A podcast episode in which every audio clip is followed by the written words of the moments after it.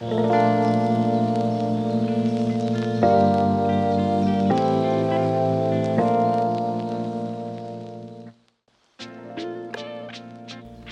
back to Dirty Chai Chats, a podcast all about sexual health, love, and relationships at Tufts. My name is Casey, and I'm so excited to welcome you all to the first episode of our Care and Dirty Chai Chats collaboration, the Sex and Disability mini series. Every Friday for the next three weeks, we'll be featuring conversations with three incredible self advocates working in sexual health and disability justice. We talk about sex education, queerness and neurodivergence, media representations, and how care, the sex health reps, and Tufts in general can become more accessible. So, I realize I'm an unfamiliar voice on this podcast, so I want to start by giving a little background on myself and my work with CARE. I'm a rising junior studying chemistry and women's gender and sexuality studies. I'm passionate about bridging the gap between scientific research and human rights and creating healthier communities through activism, performance, and mentorship. I found my way to CARE, the Center for Awareness, Resources, and Engagement, this spring after hosting a panel discussion featuring Dr. Eileen Crehan, a professor in the Child Studies Department. Part of her research explores the sexual health resources and content areas available to people with autism. What began as pages of research discussing everything from sex with sensory sensitivity to the disability rights movement transformed into connections with self advocates from all over the United States. Through this podcast, I'm bringing their insight directly to Tufts. I want to thank everyone who has contributed to this project. I'm so grateful to Emma and Alexandra at CARE for their support, and special thanks to Geo for all their Dirty Chai Chats expertise. Now, without further ado, I'm delighted to introduce our first guest, Catherine McLaughlin. Catherine is the founder and CEO of Elevatus Training, an organization that delivers sex education for people with intellectual and developmental disabilities. We're so happy to have you here, Catherine. Welcome to our first episode. Could you start by introducing yourself with your name, pronouns, what you do for work, and a little background on your connections to sex health accessibility? My name is Catherine McLaughlin, and my pronouns are she, her, and hers. I'm a sexuality educator and trainer, and I've been doing this work for close to 30 years. I work primarily with people with intellectual developmental disabilities. I also have a disability, a spinal cord injury, and I use a wheelchair, so I've always been interested in disability awareness and rights and and then I was a sexuality educator, so those two kind of came together. Cool. So, to start, what would you say are some common misconceptions about people with disabilities in regards to sexuality? Where do those come from, and how can we work to dismantle those ideas? So, I would say people with disabilities are often thought of as not sexual people, or maybe even oversexed in some ways, like they, you know, can't control themselves, especially uh, people with intellectual disabilities. I think there's also a lot of myths like they can't understand things. I think they come from probably media and just our ideas about disability. And I think as far as ways to dismantle those is just talking more about sexuality. Um, one of the programs that I have are people with developmental disabilities become sexuality educators. So not only are they sexual beings, they're also teaching others about sexuality too. So I think that just kind of you know, when people have these beliefs, it just sort of, when they see something different, it, it, it changes their beliefs and their thoughts, you know. Um, so I think we can model that. And, you know, media, there's more and more with disability, but not a lot. So we don't see images of people in relationships with disabilities very often in the media. So I think those, if, if the media could add more and we just keep doing our work and highlighting the truth about it, then I think those will dismantle those beliefs.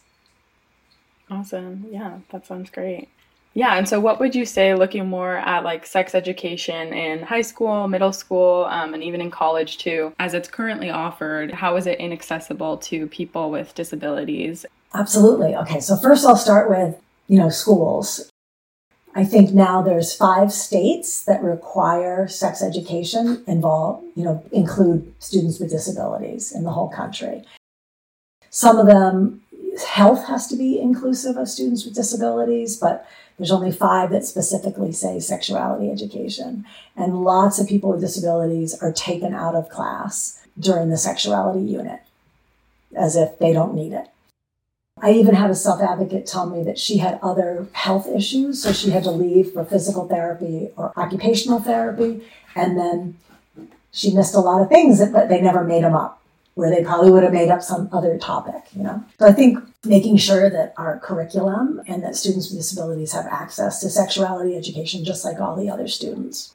In general, we need more sexuality education in schools, but then add in disability and we need even more. Totally, yeah. Thank you for sharing those huge disparities. At CARE, particularly with our peer education program, the Sex Health Reps, we work really hard to address those gaps and the insufficient high school sex ed that most students have received when entering Tufts. It's so important too to think about all the people who weren't even included in those health classrooms or given the opportunity to engage with any sort of curriculum that could be tailored to different learning styles and still give comprehensive information. So you work for an organization called Elevatus that you mm-hmm. founded. Mm-hmm. Um, can you talk about your curriculum and how you make it more accessible? There weren't a lot of curriculum available for people with intellectual developmental disabilities and sexuality. And so I decided to create a curriculum. And I worked with some self advocates, so people with disabilities, and they said, nothing about us without us, and we want to be part of developing the curriculum. And also, we want to teach the curriculum. They really were the ones that made me see differently, you know, like, oh, you can teach this. The curriculum is very concrete and it takes abstract concepts and breaks them down into really concrete ways. There's lots of visuals, plain language as well. So it is designed, you know, specifically for people with intellectual developmental disabilities. I think one of the downsides is people will take a, a curriculum and then try to adapt it. And that's not usually enough. And so, really going to the population and saying, what do you need? What do you want? Having them help you create the curriculum, or if not, have them at least select the curriculum. Because there is a whole perspective of disability that is missing from general sexuality education. So, I think one that's designed specifically for people with disabilities is important and to have their voices in on either creating it or selecting it. Yeah, definitely. That's awesome. Yeah, and I was able to look through curriculum because Emma, who works in care, is um, doing your training in the fall. So looking right. through that and seeing how explicit it was, and I I showed it to friends too, and they were like, "I wish I had this." like these, oh. you know, people without disabilities, everyone, yeah, making it more clear, direct, explicit with visuals is really awesome. Exactly. Yeah, yeah, definitely. Oh, good. I'm glad you took a look at it. Yeah. Cool. So, next, what are some examples of ableism within our current practices of dating and intimacy? And what are ways to combat this in uh, both our daily lives, like for Tufts students who are dating and having sexual lives, as well as systemically? So, I would say um, in our current practices, I mean, there's lots of places that are not accessible, wheelchair accessible, right? So, even where people socialize, there might not be access. So, I think that's that's an example. Um, I think also in general, people with disabilities are often not seen as potential partners you know, as friends, not someone that you'd be in a relationship with. Again, seeing more images of that is important to dismantle that. And then inaccessible spaces, speaking up around that and, and making sure that things are accessible for all. And then I think just sort of like what we talked about, just that lack of education. So don't even know how to ask somebody out or who is an okay partner to be with and what are the signs of an unhealthy relationship and you know, like you said, a lot of us need that too, but they really lack a lot of sexuality education. And I, I you know, people with disabilities, you know, 50 year old men don't know how babies are actually made. Yeah, so I think if we did more sexuality education in the schools, right now it's more as adults. So they get out of school, they're in the real world, and then something happens based on lack of education. And then people get into, oh my God, we need to, now we need to teach it. So being more proactive. Yeah, so I think, and, and ableism, I think just that idea of what is ableism and how do we, how do we teach people with disabilities about that so they can speak up when they feel like somebody's being ableist Yeah, definitely. I think that's a great point. Yeah, I would say, at least in my experience and in general, like Tufts has a lot of activist populations and students working and being active about marginalization. And there are really great self advocate led groups, able and diverse minds at mm-hmm. Tufts doing a lot. And I'm sure everyone listening to this from Tufts or who has been to Tufts knows it's extremely physically inaccessible being on a hill. Um, and a lot of our mm. spaces are really inaccessible. So Able has been doing a lot of work to think about like how to make even just going to class possible for people using wheelchairs and yeah how to make these spaces and like social justice spaces addressing like the interconnected nature of all these marginalizations and how disability is really integral to all of that. Yeah yeah. Before um, doing this work or sort of during doing this work i worked at keene state college and um, with students with disabilities, so providing classroom accommodations, and, and we had to do a whole transition plan on t- trying to make the uh, campus more accessible. And so there's a lot, yeah, there's definitely a lot of work to do. And I think Keene State, um, there's a lot of students with disabilities because it's very flat.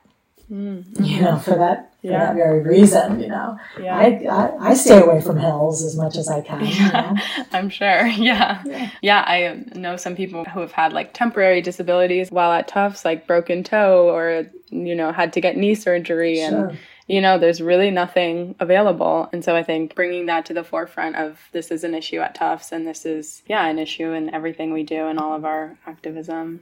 Yeah, I think too, like sometimes people will say, well, we could just carry them in, you know, we'll just, and just like, would you be okay being carried into the classroom, you know, or like just yeah, really just, because yeah. there's almost this feeling as if people with disabilities aren't really people you know, not really human, so we can just carry them or we'll, you know, just to not forget that people are people, um, whether they have a disability yeah. or not. None of us would want to be carried into a classroom and have everybody stare at them. And same with people with disabilities. So yeah, so moving on, talking a little bit more about our peer education programs. CARE facilitates the sex health reps and Green Dot. Green Dot does like bystander training and prevention, and then the sex health reps do a lot of education and programming. So a lot of the content and advertisement for these groups and their events occurs via Instagram and other social media sites. So for our content and for any other groups on campus who use these platforms, what are ways to make Instagram posts more accessible and effective for audiences with disabilities?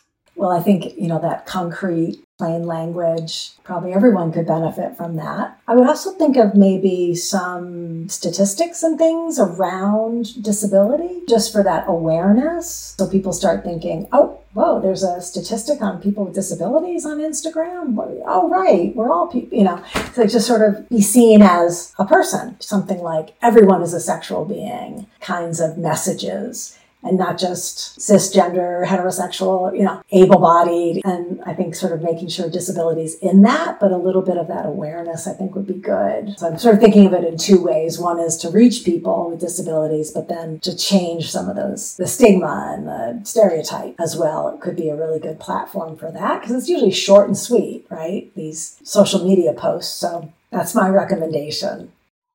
Awesome, great. You recommended to me the plain language checklist created by the Green Mountain Self Advocate. So we'll put that in with all of these podcasts and so people can use that right. going forward. You know, sort of like what you said before, like all of us could use more of this concrete, detailed, and that whole universal design idea. Like, just I mean, what if we just used all the content that we give people with intellectual disabilities for everyone? It'd be so straightforward, right? To not necessarily think of it as separate, like, okay, we got to make sure we put in some disability stuff, but how can we make it part of everything? Yeah, thank you. Those are great points. What do you wish most people knew about entering a romantic or sexual relationship with someone who is disabled? So different depending on the disability, but I think one, just sort of a general one is I just get this feeling that people feel sorry for people with disabilities. They see them as like maybe fragile even. Even even in a friendship too, you know, sort of like how do you not see the person with a disability as fragile or pity them or think they're just amazing, you know, that they're just people and they happen to think differently or they happen to um, use a wheelchair to get around. But everything else is, a lot of it's the same. To be really honest with people with disabilities, I think sometimes people will not tell them the truth because they don't want to hurt their feelings, you know, that they're sort of almost childlike. So I would say if you're going to enter a romantic sexual relationship with someone with a disability is to not feel sorry for them, not turn them into heroes, and just really get to know them. You know, I, I wouldn't say ask a ton of questions about the disability, even just sort of a general, how does having a disability impact your life or something like that to get to know the person more. But I think one of the things that happened to me once, and I usually tell this story around sort of people's attitudes, is I was getting out of my car and I take my wheelchair apart and I put it together on the side of my car. And there was someone in a car next to me, and she had this big brace she had to put on. She had injured her knee or something. And she said, Oh my God, I was feeling sorry for myself until I saw you. Oh my God. oh God. Yeah. So just that, like, and I'm like, I'm fine. What are you, yeah. you know? um, so like that, yeah, to know that people are okay with mm-hmm. disabilities and they're not going to break yeah, their disability might be, there might be some barriers in their life because of it, but I feel like most people with disabilities don't think about their disability that often. You know, they're yeah. just used to it. Mm-hmm. And one of the things at Keene State is we had a disability awareness day. And so I'm not sure those are good because it's just not accurate to just put somebody in a wheelchair and have them go around like I'm good at it. Like I'm skilled. It's not that difficult. But if you've never been in one, you're like, oh my God, this is so hard. And then there's more of this like, oh, you poor thing. And disability is hard for people. What we often say is, you know, temporarily able bodied, you know, that mm-hmm. we all kind of, you know, as we age or whatever, we're all kind of going to deal with some of that. And people don't want to. They don't want to think about it. They don't want to look at it. And so they often don't look at people. Yeah, that all makes total sense. Yeah, so just to wrap up, if you want to share any additional resources, including your curriculum, which will obviously link with this, any other resources specifically tailored to people with disabilities in regards to sexual health and wellness, and for allies too, and people, you know, who may be interacting with people with disabilities. Well, I think just just a little more on Elevatus training. So it's Elevatus. So the, really the idea came from elevate the status of all people. So elevate us. There's one person, Ava, Crippen with Ava. It's a podcast and oh, cool. she has a disability. She's nonverbal and teaches a lot about sexuality. So, you know, Elevatus has lots of free resources on, on our webpage. And we also have a three day training that people might, you know, be interested in. We train people to teach sexuality education classes to people with intellectual developmental disabilities. They also learn how to work with parents because that's a whole different group of parents that are very worried about their child. And there's pretty high rates of sexual abuse among people with intellectual developmental disabilities. So they're worried and rightly so. And also how to train staff so that wherever, whatever community you live in, you can train all these different groups of people. Cool. Thank you, Catherine. Absolutely.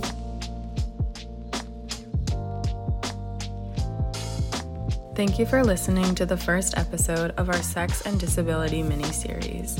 Join us next week for a conversation about sexual self advocacy with Frank Vaca, an Elevatus peer educator and support coordinator at the Michigan Disability Rights Coalition. And stay tuned for our final episode featuring Jennifer Cook, best-selling author and mentor from Emmy Award nominated Love on the Spectrum.